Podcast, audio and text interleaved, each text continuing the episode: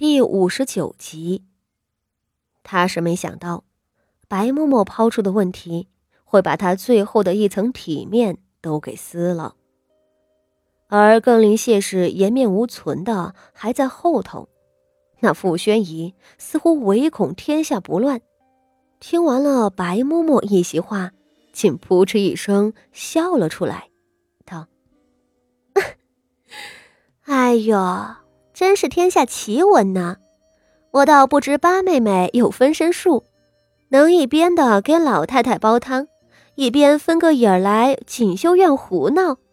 说着，竟也去瞧大太太，讥讽道：“还是母亲、三姐姐、四姐姐的脑子都糊涂了，忘记了方才是谁在锦绣院里吵闹。”整个屋子里。除了傅宣仪的嗤笑声，再也没有别的声音了。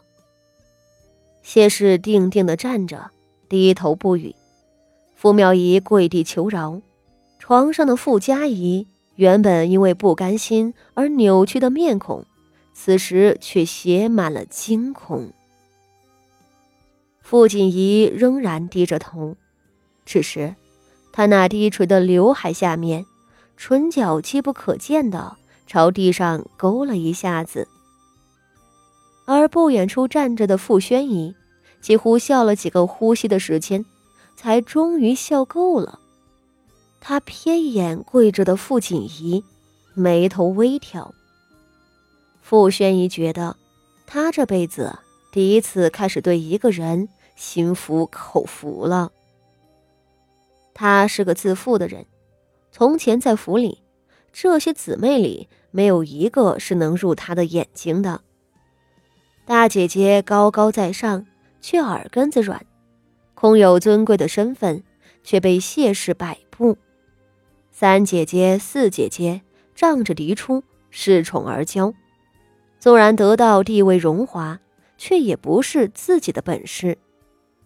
二姐姐懦弱无能，被谢氏明着欺辱，都不敢说一句。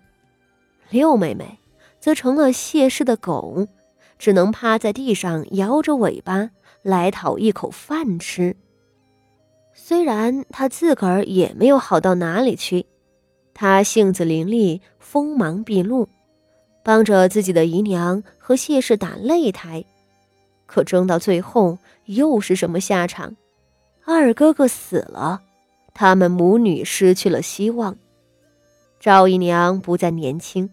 父亲也来的少了，他因为脾气不好，被谢氏推波助澜的给造了不少的恶名，随后他也捞不着什么好亲事。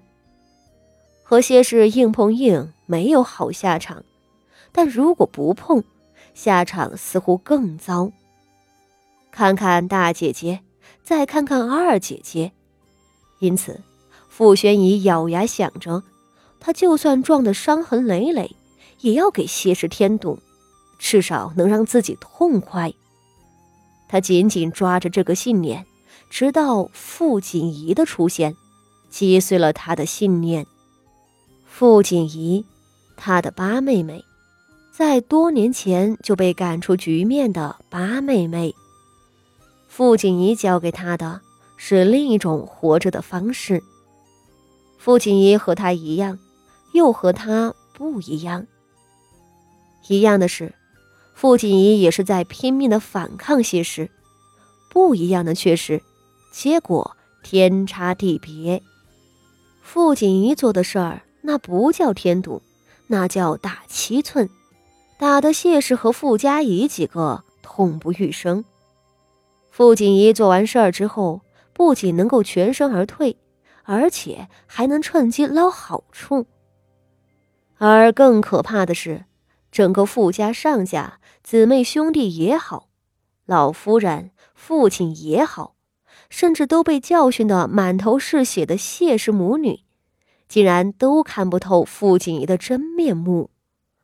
谢氏那么精明的人，竟还能以为自己吃的那些亏是机缘巧合、歪打正着，和看起来傻兮兮的傅锦仪没有关系。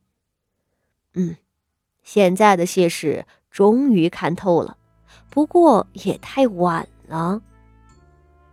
就像今日这一回，傅锦仪屋里那个傻丫头柳儿，给他送来了一罐鱼汤，装汤的瓷罐很漂亮，上头描着桃子。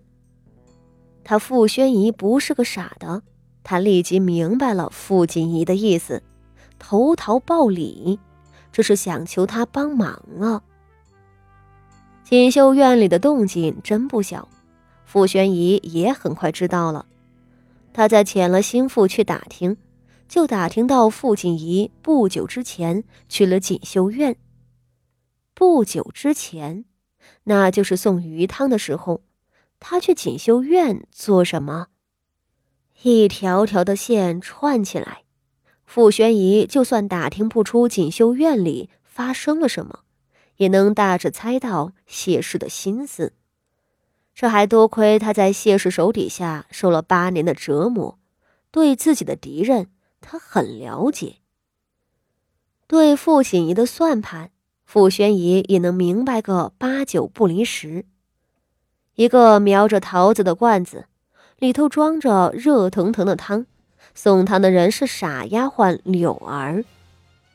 其实关键还不在这锅汤上，而在柳儿这个人上头。柳儿跑这一趟，就足够证明傅锦仪出门的时间。而且，柳儿是个傻子呀，傻子不可能耍什么手段，大家不会去怀疑一个傻子。于是，傅宣仪捧着这锅汤，就急急的赶往锦绣院。今日傅锦仪能唱这么一出戏，都依仗着傅宣仪冒险出手帮忙。但傅宣仪觉着，这个八妹妹值得他去冒险，就像赌博一样，他愿意在八妹妹的身上压赌注，并相信会赢。果然，他们又赢了。他眼睁睁地看着谢氏颠倒黑白，目瞪口呆地看着傅锦仪哭着不敢说实话，又哭又笑的看着那傅家仪那蠢货。喊着我不服，